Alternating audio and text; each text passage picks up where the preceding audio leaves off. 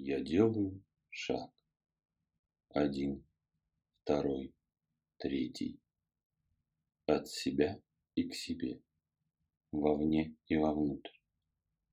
К самой сердцевине своего сердца. К божественной искре, что пылает сердце каждого из нас. Я делаю шаг к искре. Все ближе и ближе. Приближаюсь к искре. Касаюсь искры сливаюсь с искрой. И сам становлюсь искрой божественной силы рода породителя, лепестком стажара, что ярко пылает в моем сердце. Вспышка. И я оказываюсь в ельнике. Ельник. Сумеречный. Окутан тихим шелестящим покоем. Мой взгляд сразу упирается в змеиную кожу, лежащую на корнях ели, у которой начинается тропинка. Странно, подумал я. Сезон линьки давно прошел, а сброшенная змеиная кожа так и не истлела, сохранившись.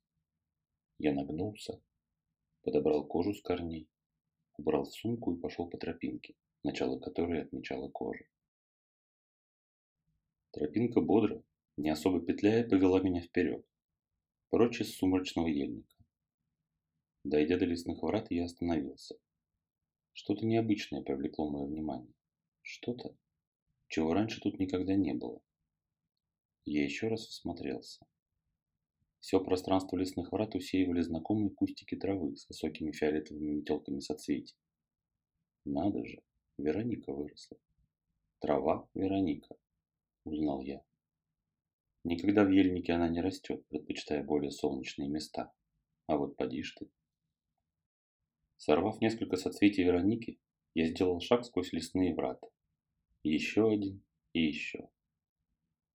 И вышел на площадку к отвесной скале, в чреве которой едва светился мрачным багровым светом зев огромной пещеры. Тропинка повела меня внутрь и скоро превратилась в ступени лестницы, грубо вырубленные прямо в склоне и полу пещеры. Постояв немного в нерешительности перед лестницей, я сделал шаг. Еще один, еще осторожно ставя ноги на все более низкие ступеньки. Свет входа стал гаснуть. Мягкая и бархатная темнота, едва подсвеченная далеким багровым пламенем магмы и светящимися лишайниками на стенах пещеры, объяла меня. Тихо вокруг. Только едва слышно каплет вода где-то далеко. Кап, шаг, кап, шаг, кап, шаг. Под мерный перестук едва слышных капель я спустился по лестнице и вышел в пещеру. Хотя и ничего почти не было видно, объем явно расширился передо мной, потянуло сквозняком, появилось эхо моих шагов. Да и сам воздух перестал быть спертым, посвежел и потеплел. Дорожка от ступеней едва заметно замерцала в окружающем меня багровом полумраке. Ровно настолько, чтобы ее можно было заметить и идти по ней вперед. Пройдя значительное расстояние по пещере, я увидел впереди что-то светящееся. Как будто одинокий луч света пробил себе дорогу сквозь каменный небосвод. Я пошел на этот луч, который даже стал резать глаза, привыкшие к багровому полумраку. Хотелось отвернуться и не смотреть. Что-то такое было в этом луче света, что-то он освещал, что отчетливо давило на плечи тяжелой тугой мощью. Дойдя до луча, я увидел пустой изящный постамент из черного камня. И луч света падал с потолка ровно на этот постамент, явно что-то освещая. Вдруг что-то сдвинулось в пространстве. Что-то задрожало. Как будто великая сила нехотя открыла глаза и посмотрела на букашку, попробовавшую ее побеспокоить. Багровая тьма вокруг меня пришла в движение. По стенам побежали отблески невесть откуда взявшихся теней. На плечи еще больше навалилась тяжесть, пригибающая меня к земле. Вспышка черного света. Как будто пятно мрака. На мгновение проявилось в падающем луче света. Над постаментом в воздухе завис кинжал. Довольно длинный, чуть больше моего локтя, изогнутый кинжал. В простых черных ножнах и с такой же простой черной оплеткой на рукояти. Никаких украшений не было. Кинжал был настолько самодостаточен и пропорционален, что любое украшение только испортило бы его. Ощущение седой древности и невиданной силы навалилось на меня. Кинжал выдвинулся буквально на волосок из ножен, сверкнул желтоватый, отполированный, как старая слоновая кость, материал самого клинка. И в меня потекла сила. Черная, плотная сила. Вроде и не моя, и в то же время моя. Родная, дорогая и теплая. Мягко и уютно обволакивающая мою душу и пытающаяся заполнить собой все сознание. Все хорошо. Все идет так, как идет. Не сопротивляйся.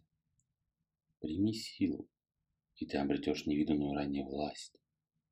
Весь мир будет твоим и будет лежать у твоих ног.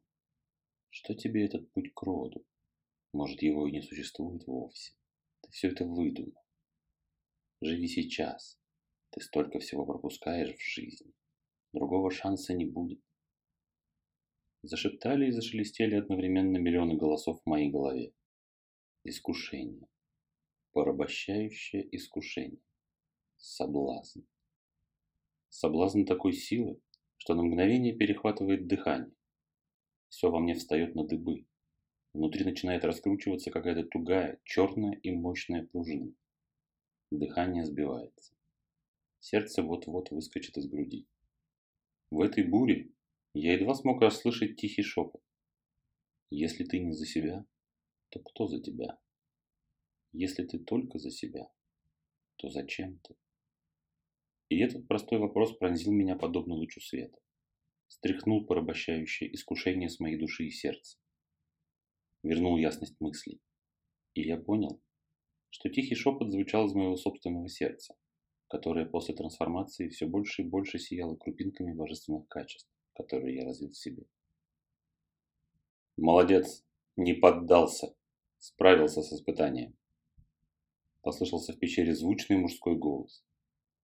В круг света перед ножом ступил высокий черноволосый мужчина, одетый во все черное. Царственным величием и спокойствием веяло от него. Каким-то очень уверенным, хозяйским и властным жестом он положил ладонь на рукоять висевшего в воздухе кинжала и вся давящая и необоримая мощь как будто спряталась, притушенная уздой железной воли мужчины. Я низко поклонился, представился и спросил. «Как твое имя, царь темного мира?» «Я скипер Скорпион, который получил титул змея. Теперь я скипер змей. И, выполняя предначертание рода, усиливаю в вас все ваши самые страстные желания.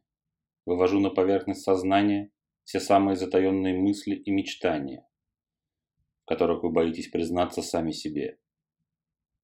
Каждый бог выполняет предначертанное ему родом породителя. Мы части его, часть силы и качеств его, которые он вложил в нас. Все, что вам рассказывали о бунте одних против других, о борьбе добра и зла, сильно искажено. Вот скажите мне, могут ли пальцы на одной руке сражаться друг с другом? Или объявлять, например, большой палец злом и пойти на него войной. А руки могут сражаться, объявляя левую руку злом, просто потому что она не правая, а левая, и пальцы у нее расположены зеркально. Так и тут. Каждый из богов идет своим путем праве, предначертанным и определенным родом. И даже если кто-то идет наперекор воле рода, то и это было определено и предначертано родом. Как ты уже знаешь, жизнь есть движение. Движение всего и вся. И одно из самого страшного, что может произойти, это остановка этого движения. Стагнация развития и покой. Абсолютный покой в ничто, когда нет ничего и никого. Остановка и стагнация страшны именно тем, что все перестают двигаться и жить, и начинают умирать и растворяться в ничто. Боги и люди, идущие наперекор воле рода, на самом деле не идут наперекор. Им дается выбор. Пойти по предначертанному пути и выполнить волю рода? Или пойти по другому предначертанному пути? Стать источником энтропии, нестабильности, внося диссонанс в спокойное и равномерное течение эволюции, побуждая всех двигаться и не стоять на месте. Так что это все равно предначертание рода, то или иное. Мы, боги, которых вы называете темными, создаем энтропию и нестабильность, ибо только в постоянной попытке упорядочить неупорядоченное и победить разрушение совершенствуется жизнь. Вспомни, сколько лично тебе ударов в жизни пришлось пережить. Вспомни, каким ты был до удара и каким ты вышел после него. Более сильным, более мудрым, более знающим. Так и все в жизни. Как я уже сказал, наша задача вывести в вас самые потаенные, сокровенные глубины на поверхность. Все ваши давно и прочно упрятанные страсти и соблазны, которых вы сами боитесь признаться себе. Мы не создаем их в вас и никуда не толкаем. Мы просто выводим их в зону вашего собственного внимания. И вы ужасаетесь этому. И тут же начинаете подпитывать их своим ужасом, борясь с ними, что делает их только сильнее. Смысл этого – осознать, что это все вы, что у вашей души много всяких сторон, и светлых, и темных, и совсем непригодных, тех, от которых вы хотели бы избавиться – как только вы примете и осознаете, что это все вы, вы сможете посмотреть на ваши страсти и желания отстраненно, без необходимости борьбы. Как только вы перестанете с ними сознательно бороться, вы перестанете их питать, и они засохнут и умрут, как старая никому не нужная скорлупа. Но соблюдайте великую осторожность. Перестать бороться не значит сложить руки и ничего не делать, или даже потакать своим страстям. Перестать бороться. Значит принять себя таким, какой ты есть, смотреть на себя с любовью, изливаемой из сердца, и направлять эту любовь на источник ваших страстей, раз за разом задавая себе вопрос, для чего я хочу это получить, что мне это даст и принесет.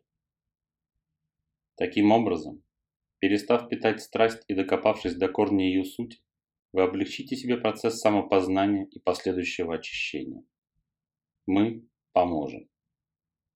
Искушение и испытания не от нас, а от вашей слабости и неуверенности, от недостатка вашей веры в свой путь и любви к своему пути. Голос скипера змеи замолчал. Бог приблизился ко мне, положил свою узкую, пропорциональную и очень гармоничную ладонь с длинными пальцами музыканта мне на сердце и сказал, «Слушай его. Пока душа твоя сотрясается в искушениях, Представь, как ты их все испытал и рассказываешь об этом самому близкому и дорогому тебе человеку.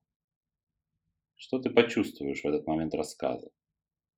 Обычно этого бывает довольно, чтобы порабощающая пелена искушения спала, и ты увидел бы все темные части своей души воочию. Скипер змей замолчал. Его ладонь слегка толкнула меня в грудь, и темный водоворот силы отбросил меня. Открыл глаза я уже в своем теле.